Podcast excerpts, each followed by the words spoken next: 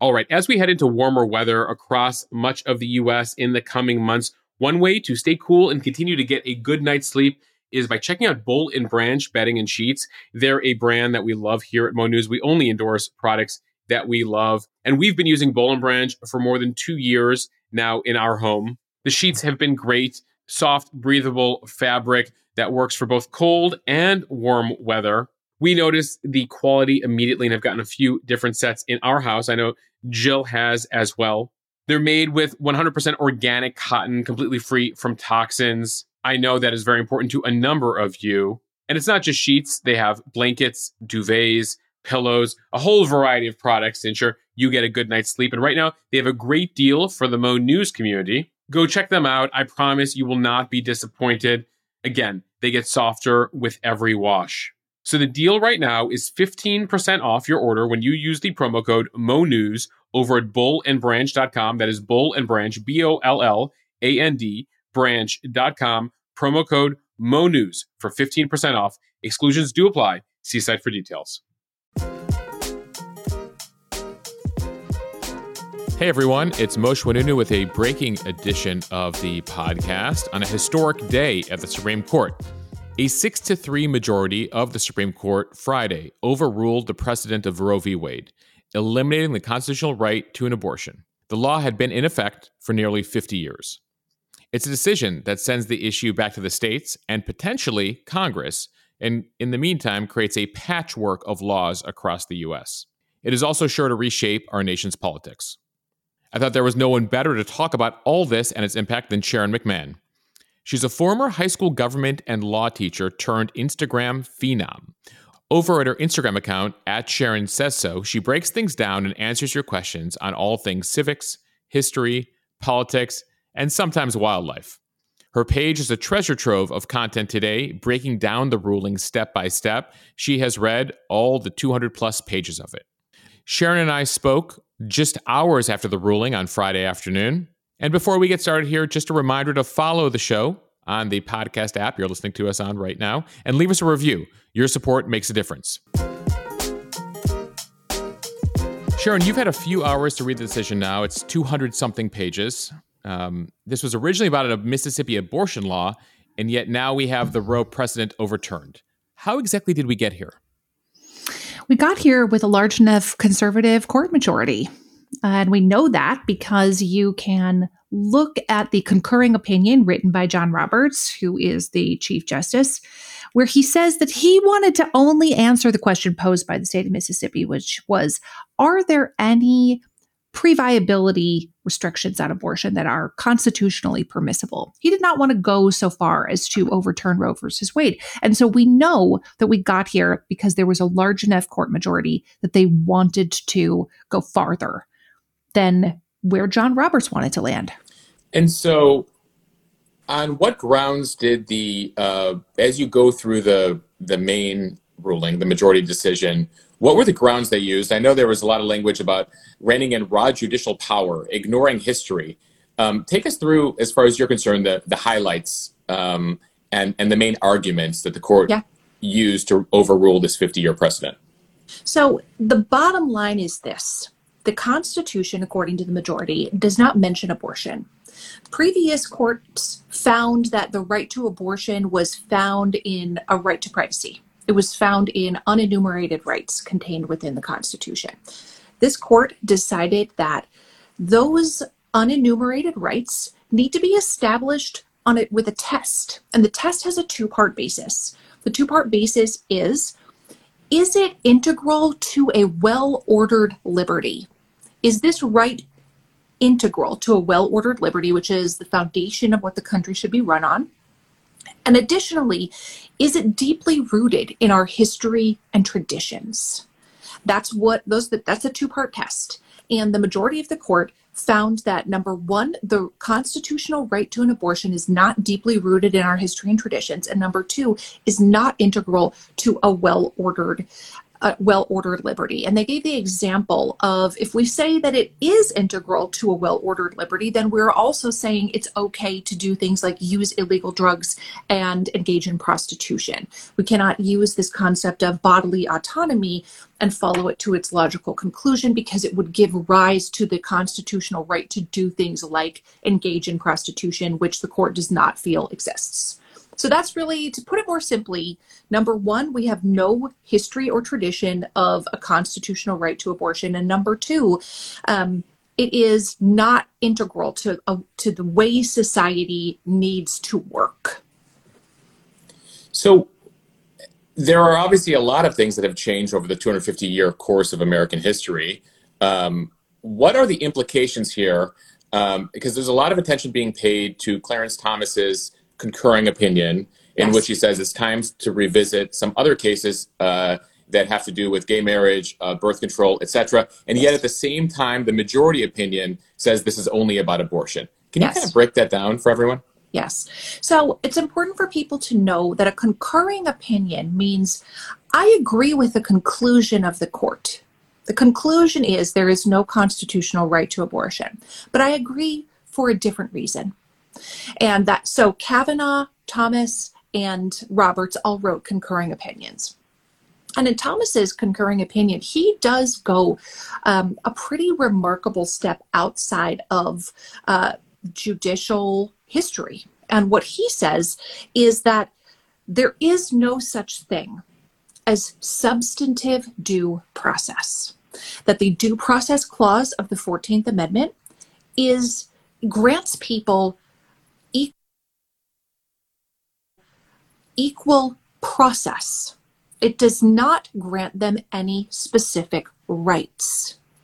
And so he says that any case that is predicated or based on substantive due process, like or being able to have a same-sex relationship in the privacy of your own home, those types of cases are predicated on substantive due process. And he says that substantive due process is a legal fiction. And so while he agrees with the court's conclusion today, he says in the future, we should revisit the concept of substantive due process and re-examine the precedent set by all of the cases that are resting on the backs of substantive due process. And yet at the same time, it doesn't appear like the other five conservatives are on board with that. That's right. And so there's a lot of folks who are saying, well, you know, the justices in their Senate hearings, you know, said that Roe was precedent and look what they've done. You know, how seriously should I take what was written in the majority opinion today as far as this only pertaining to abortion and not revisiting other issues? It's a fair question. I've been getting that a lot. And I will say that despite what appears to be Thomas's desire to revisit some of those cases on the basis of law, it does not appear that he has any kind of numbers or support to move that ball down the field. It doesn't appear that the rest of the court is on board with his construct of there is no such thing as substantive due process. It doesn't appear that other people agree with that. Yeah, just give people a sense of Clarence Thomas. I mean, he sort of lives on an island sometimes on his own over the Supreme Court, doesn't he? Yeah, he is definitely one of the more strongly right leaning members of the court. He and Alito do tend to agree on a large number of things. You can kind of always find the two of them hanging out together in the opinions. And so for him to want to go, so Alito authored this opinion, and for Thomas to want to go, I believe all this, that's all good, but we should also do this. That demonstrates that they were not in lockstep about that issue. They were not in lockstep about the concept of substantive due process. If Thomas, who is good friends with Alito, had been able to get Alito there, then the opinion might look different. They might have, it might look a little bit different. He did bring up the point that nobody's asking us to revisit any 14th Amendment issues right now, so that's why we're not going to. And so it does remain to be seen. It's TBD about what that might look like in the future, but I don't think he has the numbers to remove the concept of substantive due process. So as of this conversation, I was trying to monitor as best possible what's going on in every state. It appears that 6 states have officially now said that the procedure is illegal: Arkansas, Louisiana, South Dakota, Kentucky, Missouri, and Oklahoma.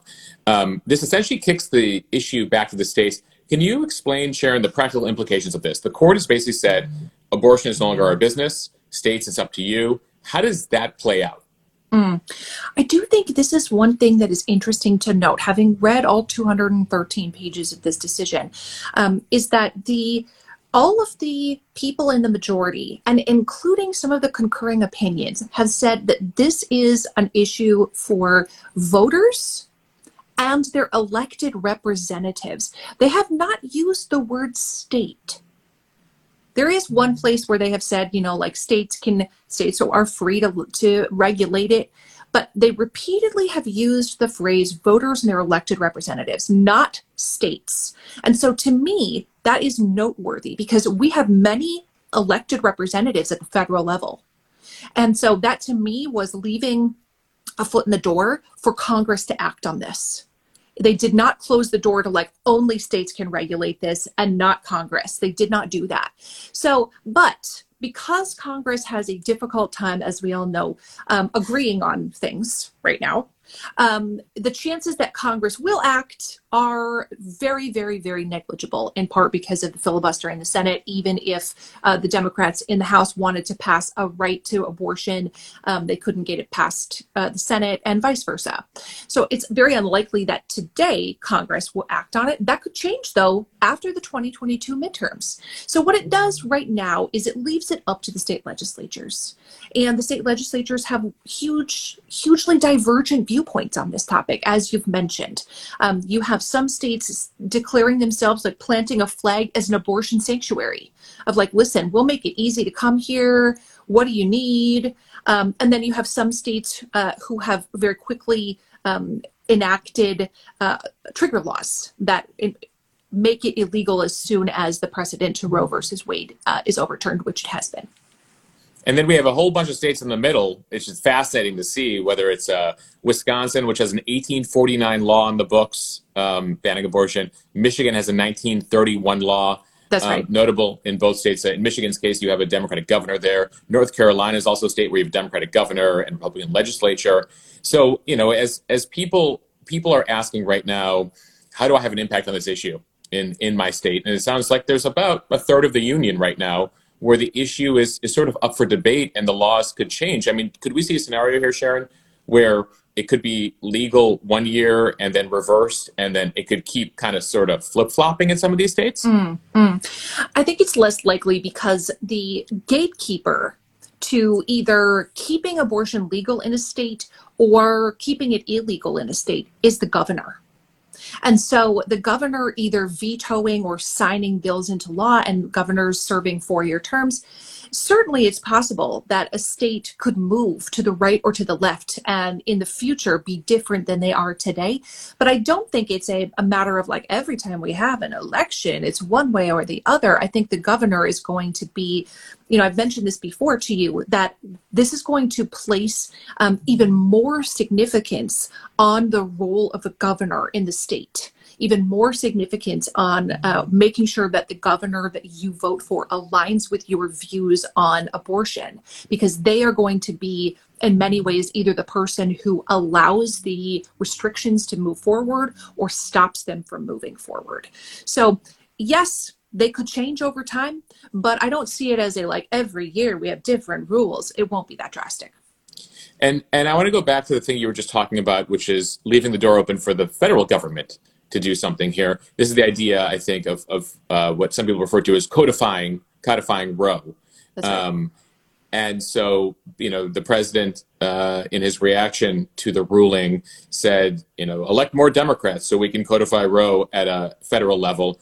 And at the same time, you could also see Republicans take Congress and Republicans take the White House back, and they could effectively ban abortion federally. Is that your reading of this case? Sure. Yeah, so that's entirely within the realm of possibility after 2024 if people who do not agree with abortion are elected in large enough numbers. If there are 60 Republican senators, that would be, and to be fair, not every Republican is and does not believe in abortion. Some Republicans, like I'm thinking of like Susan Collins, et cetera, do believe in abortion rights. But if you have 60 Republican senators who are pro-life, it very well within the possibility, if you can get to that threshold, if they take back the House, which they are predicted to do in 2022, and you have a large upheaval in the Senate in the coming years, and a president that aligns with that, I do think it is within the realm of possibility that it could be that abortion restrictions would be codified federally.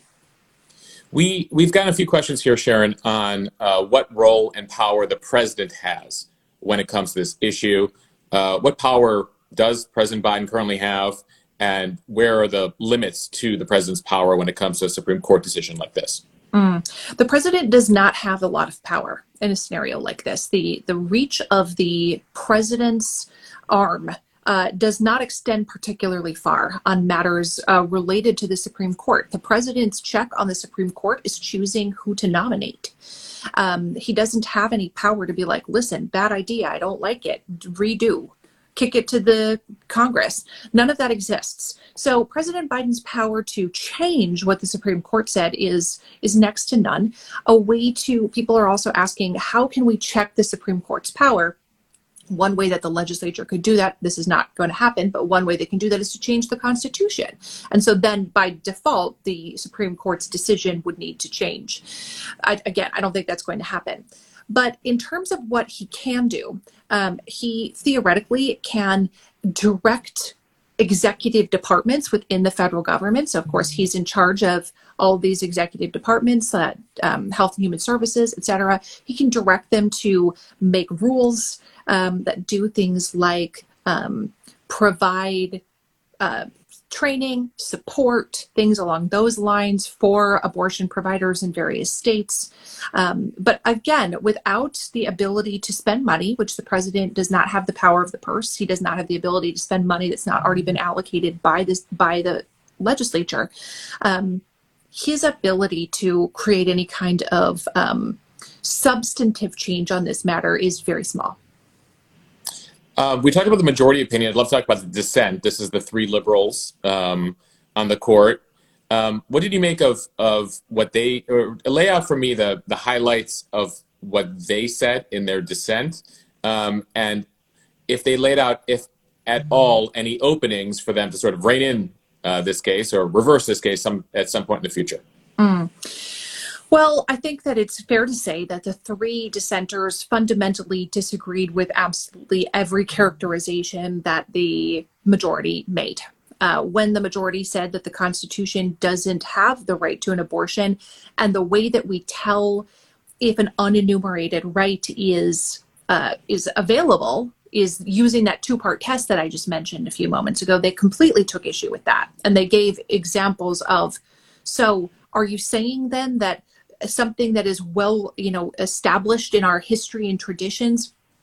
What about this? What about this? What about this? They gave examples of other things that are present, that were present in the past. And they essentially called them hypocrites and said, this is a hypocritical view where you are essentially, I'm paraphrasing, but you're picking and choosing things to be based on history and not picking and choosing other things. So that was one thing. They also completely disagreed with the idea that Roe and Casey, Planned Parenthood versus Casey, the precedent of those cases should be abandoned. They spent truly dozens and dozens of pages laying out a case for why the majority was making the wrong decision when it came to overruling Roe and Casey. So those are two of the big things. You guys are making the wrong decision about overruling this precedent. And number two, you're making decisions that are hypocritical. And the dissent ended with saying, this is it's with sorrow that we lament essentially for the court. I did think it was interesting, however, that Breyer, who wrote the dissenting opinion, did at the end, and I put this in my Instagram stories, a quote from it. He did at the end say that the court's legitimacy is at stake. And people should never feel like their constitutional rights are hanging by a thread. And his fear was that that is what is being affected by this ruling. You know, it's interesting, because it comes out, I noted a poll that came out this morning, just ahead of the case by Gallup, that showed that American confidence in the Supreme Court is down to 25%, meaning 1 in 4 Americans has confidence in the Supreme Court, 3 in 4 don't agree with that statement. What implications does that have, Sharon? Well, I think to some people, the legitimacy of the court is of paramount importance, because how do you get somebody to follow a court order, right? You know, like in the past, in American history, there have been presidents, like my favorite president, Andrew Jackson, my favorite, least favorite president, who have just said, if you want that to be your decision, then you come down here and enforce it. There have been multiple times in the United States' history, I'm thinking about the Little Rock Nine, I'm thinking about school integration in Alabama, where governors have just completely ignored the rulings of the court. And the president has then been forced to do what? Bring out the military to enforce the Supreme Court's orders. So people taking the Supreme Court's legitimacy, taking the Supreme Court's rulings as legitimate, is actually of extraordinary importance. So when you see this waning confidence in the Supreme Court, and this, again, this is not about whether you agree with abortion or don't agree with abortion. This is about the public's perception of the court. And people on the right, in some cases, feel like the court is not legitimate for different reasons than people on the left feel the court is not legitimate. They in some cases, they agree that it's, that they don't have confidence, but they agree for different reasons. So the legitimacy of the court and the willingness to uphold the rule of law, which is, you know, at the cornerstone of what the court espouses, the willingness to uphold that is very, very important. It's hard to overstate how important the court's legitimacy is to its rules being followed. Yeah, you and I have discussed this at length, Sharon, because it just feels like, you know, going back now, at least in the last 10 to 20 years, whether it's the CIA, the CDC, the FBI, the FDA, the Supreme Court, that, you know, there is this general loss of trust in institutions. Yes. And in some cases, you know, for legitimate reasons, right? For legitimate mistakes. But generally speaking, this sort of, where are we as a nation when those major institutions that make the huge decisions that have huge impact on our society and our country, what does it mean when the majority of the population starts to lose trust in all of them? Yeah, we have talked about this at length, and that is a very, very serious and consequential issue. When the majority of a country's citizens do not believe in its founding documents, they don't believe in its organizations, they don't believe in any of the groups that the government puts out or, you know, puts together, that's a very serious issue. That issue right there leads to things like violence. Right. It leads to things like violence. The logical conclusion of extraordinary distrust in governmental institutions is violence. That is how it has been throughout the entire course of history. I don't think you can show me one country where it has not ended in violence. I want to go back to the initial Roe v. Wade ruling, which was a 7-2 ruling. 5 of the justices who ruled in favor of Roe were appointed by Republicans. Mm-hmm. How did things change and shift over the last 50 years? How did it come to pass that Roe was decided by a majority conservative court? Mm-hmm. And yet we find ourselves now at a 6-3 conservative majority court, and they're completely reversing it. There's no way that you can say that the role of the court has not changed over the last 50 years. I'm thinking back to the confirmation hearings of Ruth Bader Ginsburg in the 90s, where she was confirmed like 97-2 or 96-2 in the Senate, overwhelmingly. And the criteria was, do you have the right skills? Are you the right type of lawyer? Like, have you tried these kind of cases? Or do you have the right skills to do this job? And if you have the right skills, then great, you would be confirmed. Did it mean that everybody in Congress in the 90s was a liberal? No, they just looked at the facts that she had the right skills and confirmed her. Gone are those days, right? Gone are those days. And I think I'm not somebody who likes to overly blame one institution or one organization, but I don't think that you can discount the role of social media in this topic. The role of social media campaigns that then pressure legislators to act in a certain way. And many legislators find that acting in a way that is inflammatory means more money in the bank. And so often we say things like, why can't people just be nice and like work for their constituents? And why can't they just go to Washington and do their jobs? They need to make money to continually run for reelection. And one of the best ways they do that, and this is borne out by statistics, one of the best ways to do that is by having little snippets of videos go viral so that they can cash in on the people saying like, yeah, I like what she had to say or what he had to say, and they donate to their campaign. So all of those things have greatly influenced the court over the last 50 years. And it's not just that Congress has influenced the court, it is that the expectations of the court have changed. We want to use the court to obtain an ideological end when that has not always been the case. So because of that extremely polarized confirmation process and selection process, many justices now view their role on the court as a means to an ideological end, when that was not the case in the past. So it's not that something changed in conservative judicial philosophy, or has there been an evolution there as well?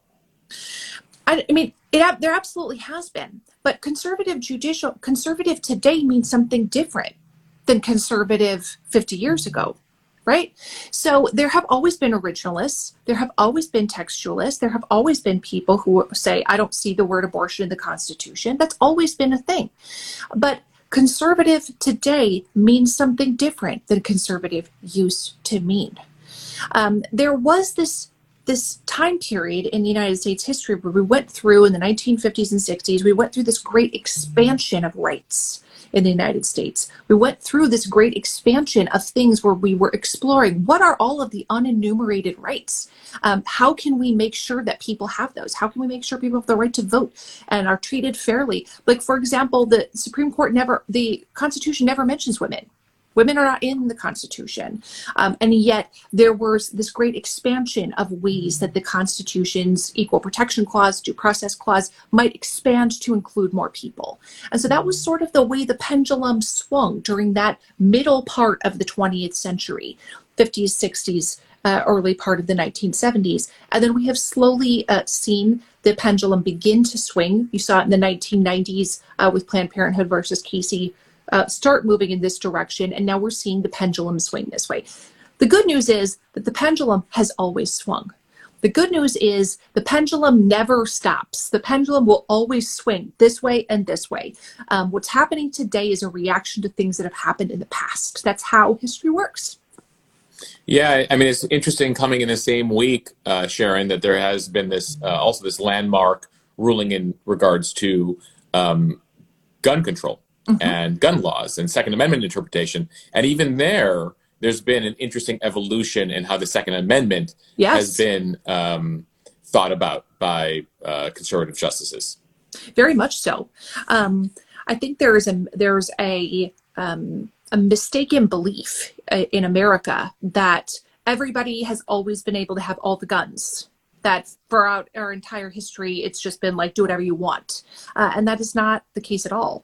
In fact, following JFK's assassination, many even conservative legislators at that time voted for more gun control.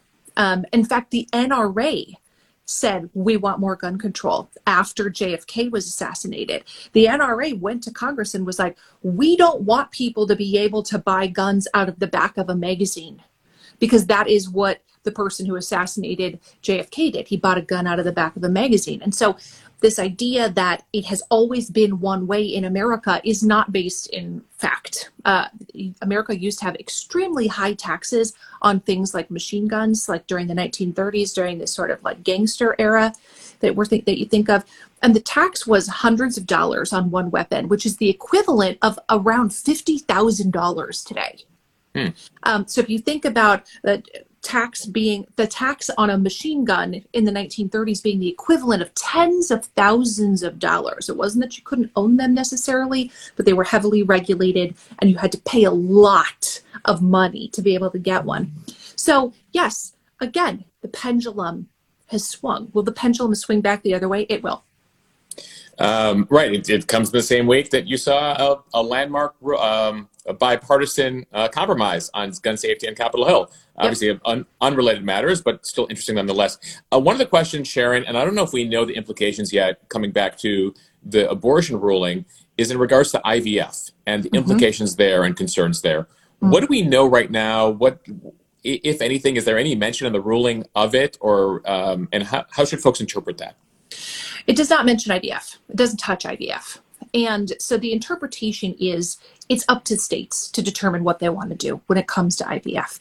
And the Supreme Court has said this twice this week, both in related to another decision and in this decision, that these are not matters for the court. These are not judicial matters. These are matters for the voters and their representatives and their elected representatives. So the interpretation should be every state will decide for themselves how they want to handle that. Now, some states may go so far as to create restrictions about things like the disposal of embryos that are not used in the IVF process. Some states are already making, there's little iterations about potentially moving in that direction.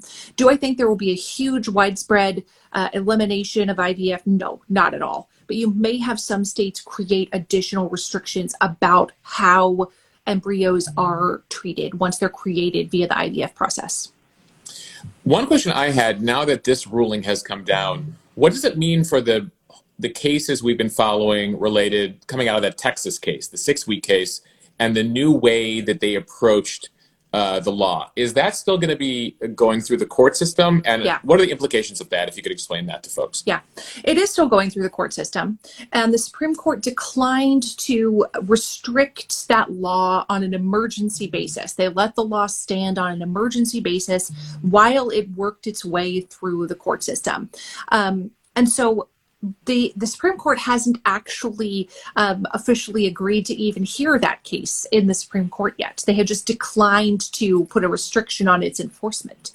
So as of right now, that law still stands. And as of right now, by the way, the dissenters mention that Texas law in the opinion. They mention it.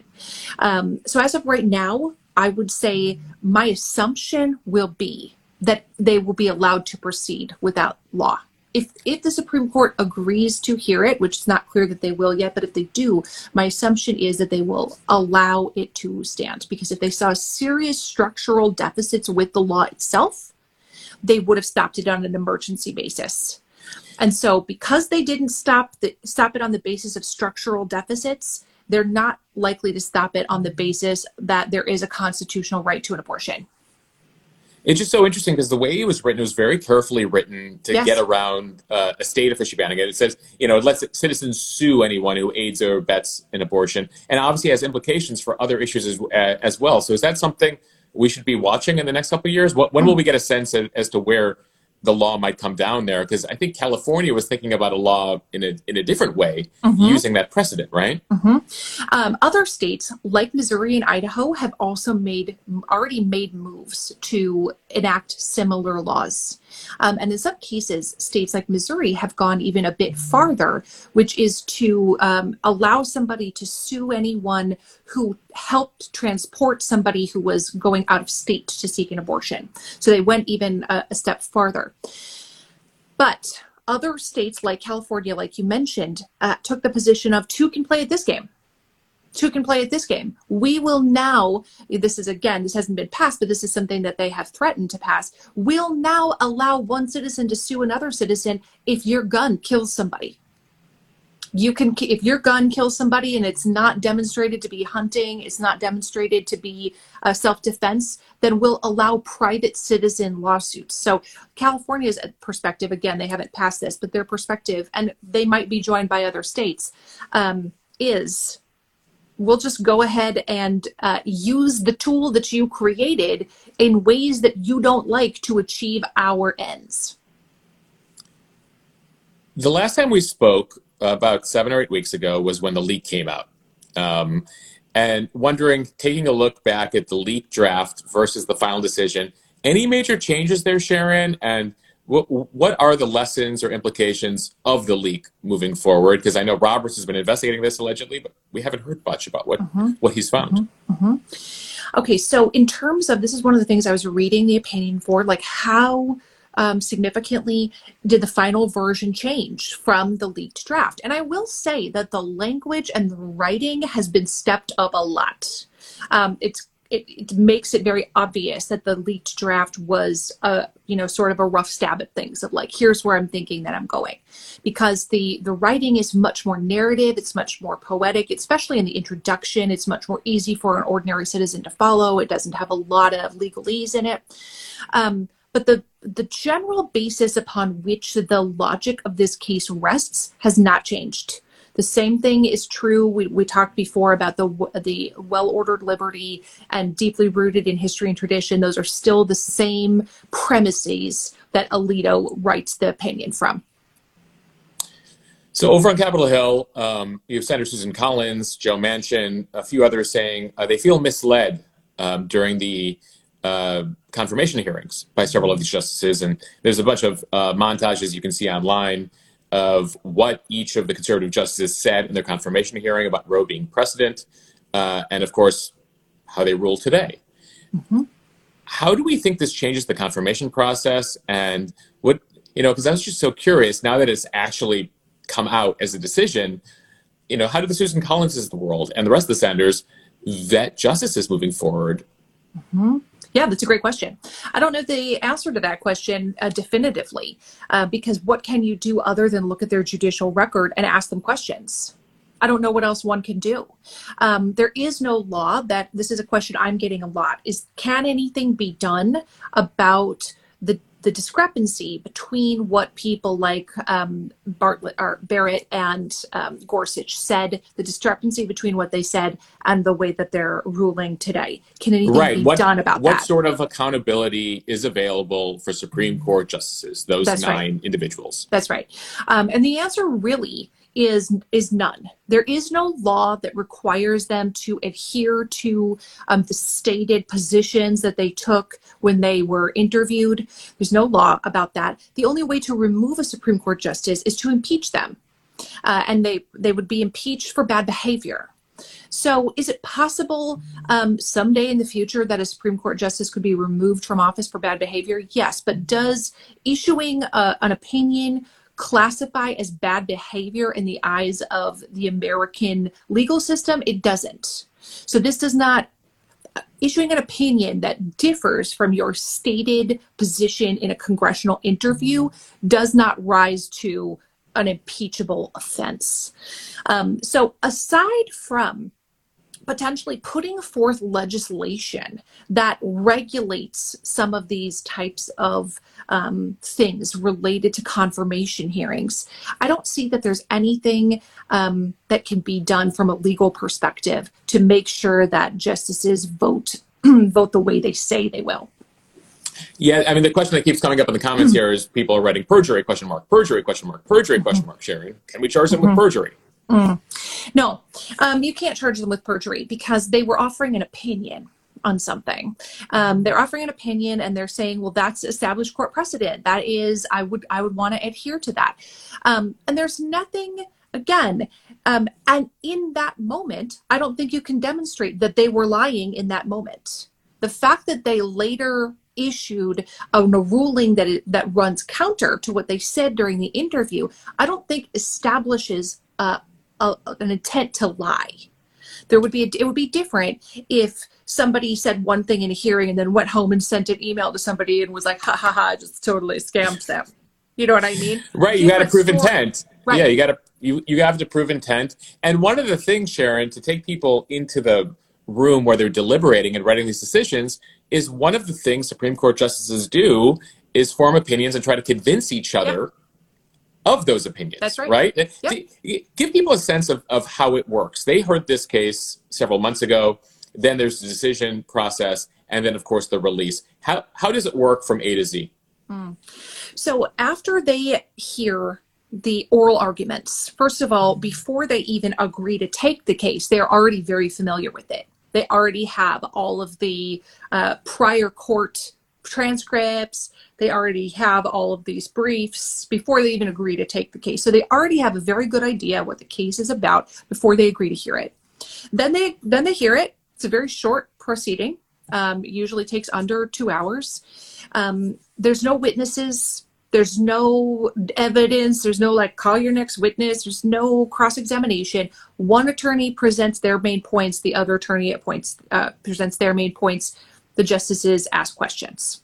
So then they go back to their offices. And then on the next scheduled conference day, which those are on the calendar on the Supreme Court website. You can actually see when their conference days are.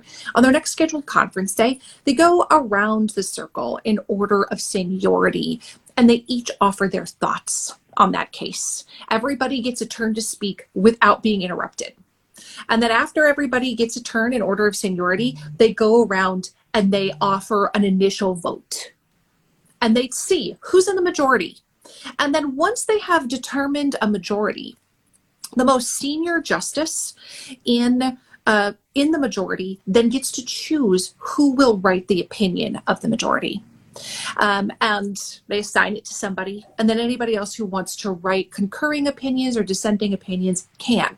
But during that meeting, during that conference meeting where they're all going around speaking, they're saying what they want to say, and then they go around and vote, they absolutely do have the opportunity to try to convince each other of their way of thinking. Then, this is the other thing, is that once the drafter of the majority opinion begins to write the opinion and is like, here's my initial draft, that's circulated to all of the justices. And they try to get as many people on board with that opinion as possible. The other justices can offer, opinions of listen, this section I cannot get on board with, get rid of that. And maybe they would convince them that that's a bad idea to include it. So there is the ability to persuade all the way up until the very end. Until the court releases the opinion, there's the ability for justice to persuade another justice. And we don't know those things. Those things are purposely obscured from the general public. We don't know how much Alito tried to get Roberts on board with his opinion, just come to my side instead of writing a concurrence. We don't know those things. We don't know how hard Roberts may have lobbied to try to rein in the rest of the conservative majority. We don't know, but we do know they have the ability to do it. Right. As we were discussing a bit at the top of this conversation, John Roberts was hoping for a compromise here. He was hoping to kind of keep Roe in effect, but support the Mississippi law, basically take it down to 15 weeks. That's right. And we have no idea how or what sorts of conversations he had with the other five conservatives. That's right. Yes. In Roberts's concurrence, he talked about, I agreed to hear this because I wanted to answer the question of, is there any type of pre-viability restriction on abortion that is permissible? And he wanted to answer that question only, the question posed by Mississippi itself. And so that obviously he didn't have the numbers. He didn't have the majority to answer only that question. There were enough people who wanted to go farther and answer a bigger question. To your question earlier about the leak, it's true of almost all investigations that we don't get a play-by-play. This is not, we're used to, let's say there's a missing child. We're used to the police chief going on TV every night and giving an update of what they're doing. And we've looked here, we need more volunteers. Here's what we know. That is, I think, sometimes the paradigm people have in their mind of what investigations should look like. They should look like we're searching for a missing child. But in reality, the vast majority of an investigation is behind closed doors. They do not come out and say, today we searched everybody's cell phones. and we didn't find anything. We just don't know. We don't know what they're doing. And that is normal. It's normal investigatory technique to not tell the public everything that you're doing. It's just so interesting because when you think about the size of the group, available group of mm-hmm. who could have leaked this, you're not talking about that many people, right? You're mm-hmm. talking about a few dozen people. And so you would think in the last 6 weeks, like they've talked to the 40 or so people that might have been able to do this for mm-hmm. whatever purpose.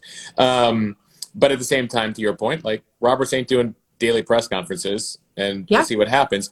Where is your gut right now on the motivation of the leaker? Because this has been a hot discussion, right? Was it mm-hmm. somebody on the left who wanted to early alert America to it? Was it somebody on the right? Mm-hmm. Was it Roberts, you know, mm-hmm. someone in the middle trying to come to compromise? What is your gut now that we're a couple months into this? My gut remains the same, that I think it was somebody on the left who wanted to essentially warn Americans. I don't think, in my view, the majority on this case benefits from leaking the opinion in advance. I don't see any benefit to them. They have only put their own safety at risk. I don't see any benefit to them to be like, listen, heads up, here's what's coming down the pike. I only see a benefit to the other side. I definitely do not think it was Roberts at all. I only see a benefit to people on the left. Do you agree? Do you agree with me? Yeah, I you know, like I've wavered on this. I think the argument on the right is that by leaking it, you basically lock in the majority. You know, the argument there was it was leaked. Yeah. And then you don't want one of the five to look like they're responding to public pressure to go with the Roberts compromise. Yeah. I mean, that's some 3D chess right there. Yeah. You know, I think the you know, a disenchanted liberal clerk yep. Probably is your leading candidate on mm-hmm. this one, right? Mm-hmm. There's a lot of the response I've gotten, and I imagine it's similar for you, Sharon, is people interested in having an impact on this issue, especially now that it's gone to 50 state legislatures. Well, I mean, to a certain extent, 50. I mean, we know that about half the union is either pretty blue or pretty red. There ain't going to be much in the way of changes. But for a lot of those states that, you know, are purplish and people are looking to have an impact, what are you telling people about, okay, you care about this issue one way or another. Here are things you can do. Mm-hmm. Well, any type of legislative change, no matter what it is that you're looking for, is best brought about by large numbers of people. So your ability to change something alone is not as impactful as your ability to change things with a group. So I always tell people, join an organization that espouses what you believe in. If you're somebody who really believes in making sure that we have pro-life communities, join an organization that has the muscle, the manpower, the resources, the connections, the money to promote those at your state level. It's not enough to just join a national organization. You need to do something at your state level. If you're somebody who is very pro-choice and you want to see abortion rights expanded or protected in your state, you can do the exact same thing. So that's one thing. Join an organization, because there is power in numbers. There is power in the know-how and the connections that organizations have. But secondly, I have been saying this for a while, and I know you agree with me. If you want legislative change, the best way to do that is to get different people making the laws. Right? If you have the same people making the laws, you're going to get the same kind of laws over and over. It turns out we have elections in this country every 2 years. But it needs to, this is the piece that is missing in most of America, is people need to start caring about primary elections. If you want a different legislature, you need to start caring about primary elections. The vast majority of races in this country, not just some, the majority of races in this country are decided in the primary because of how strongly right or blue a district leans. They're decided in the primary, and the primary is decided by a small number of voters. So by extension, that means who's representing America is decided by a tiny fraction of America. Yeah, I sit here in New York where we have our primary coming up on Tuesday. And what's so interesting is that, you know, in the fall, you'll hear from folks, I'll hear from folks, and they'll be like, wait, how are these my two choices? Yeah. What happened? Well, Actually, it turns out, folks, that you had a chance to have an impact on those two choices in the primaries. But I mean, do you know offhand, Sharon, what's the average percentage of voters that vote in primaries these days? Well, it varies widely by state. Yeah. But it depends on the race. You know, so presidential primaries obviously have a much bigger turnout, but local primaries, in some cases, I have a lot of election workers, poll workers in my community who will write to me and be like, I worked at the primary today. I recently spoke to somebody who said that her precinct had a 7% voter turnout for the primary election. But I hear from some other people that it's like, we had 40%. That's amazing. Like 40% voter turnout in a primary is premium. So if we know that 40% is a really, really, really good number, that means that we have a lot of work to do.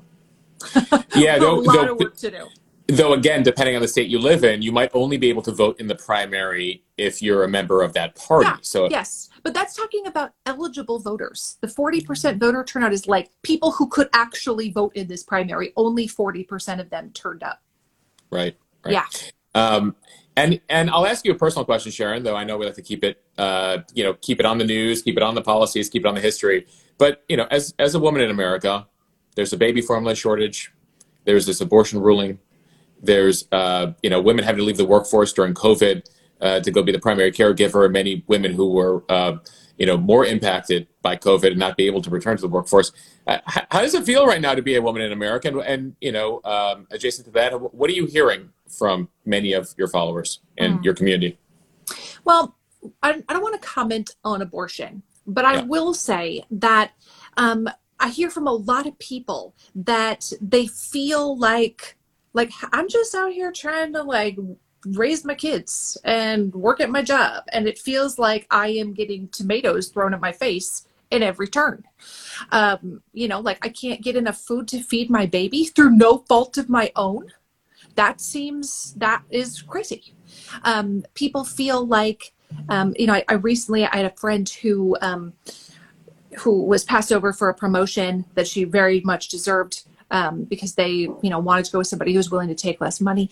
So I think that is always, it's a challenge in this moment to deal with the impossibility of tasks and duties that are put on American women right now, especially when we were talking about COVID school closures. Women were simultaneously expected to completely revamp work from home at a job they'd never worked from home before at, while caring for all of their children and making sure those children were attending school online. That is an impossibility. If anybody has had children doing this, you've been trying to work from home, I don't know one single person who's like, this is working out. You know what I mean? Nobody's like, I hope this is the future. It's funny. There was a survey out recently about returning to the office, and people were noting the timing that suddenly we saw an uptick in people wanting to return to the office. And people are like, well, of course, it's the end of May, early June. Of course, people want to return to the office. Kids are home. Yeah. I know. But you're absolutely right that the majority of that childcare in terms of overseeing the online education of their children while trying to work, that fell on the shoulders of women. Absolutely. Sharon, the ruling is out. Obviously, we were talking about the 6-week ban in Texas, and that's still kind of working its way through the courts. What are you watching now when it comes to the abortion issue in the coming days, weeks, and months? I think it's going to be interesting to see. This is the thing that I have my eye on the most closely, is the enforcement of trigger laws. As you mentioned at the top of this, there are some trigger laws that have been on the books for close to 100 years or over 100 years. And it's quite possible that if you have a pro-choice governor right now who's the head of the executive branch at a state, it's quite possible that a pro-choice governor may not want to enforce that trigger law. Or there could be, I do think there's a potential to be quite a bit of litigation surrounding trigger laws themselves, which are largely kind of an untested, uncharted legal waters. Is a trigger law that was written long ago, is it enforceable under today's legal scrutiny? I think that is one of the biggest areas, fields of interest of mine is what will happen to the trigger laws. Yeah, I mean, we were talking about Michigan being a case where we have a pro-choice governor. She's been making the rounds today on television. Wisconsin's fascinating because it's literally like, well, when's the last time we wrote an abortion law? 1849? Is that even enforceable? Right. And a whole constitutional debate happening in Madison, Wisconsin right now as to what to do there. So trigger laws. Start to look those up, folks. We're gonna be having a whole discussion. Sharon, when is your gonna be your lesson on trigger laws? When can I sign up for that? Well, first I need to watch it for a while before I have something to say. All right, sounds good. Sharon McMahon, thank you so much for breaking things down in the way that only you can. And I know that I don't have to tell folks who already follow you, stay tuned for that. I think they call it a caterpillar across the screen on IG stories, Sharon. Yes, where it's just like, ah. And by the way, there have been some comments up on the screen that tomorrow they would just like you to do animals. And that's it. All like whales. I would take a chicken. If you have any eagles, I would take like a fat seal snoring on the beach. Just so animals all day. Generally, no matter where you land on this topic, you just want a distraction this weekend from what was a really wild and consequential week. I think that's a better word for it when it comes to guns, January 6th, Supreme and the court, obviously, on abortion. So we'll see what next week has in store for us ahead of the July 4th holiday. But Sharon, thank you so much for joining me. My pleasure. Thanks for inviting me. Our thanks again to Sharon McMahon for her incredible insight. You can read more about our conversation in the MoNews newsletter over at monews.bulletin.com. You can also watch our conversation. We did it live on Instagram, so you can check that out over on my Instagram page at Mosheh, at M-O-S-H-E-H. And just want to say I'm so grateful to all of you for listening to this podcast. Please consider following us on the app you're listening to us on right now and leaving us a review. See everyone next week.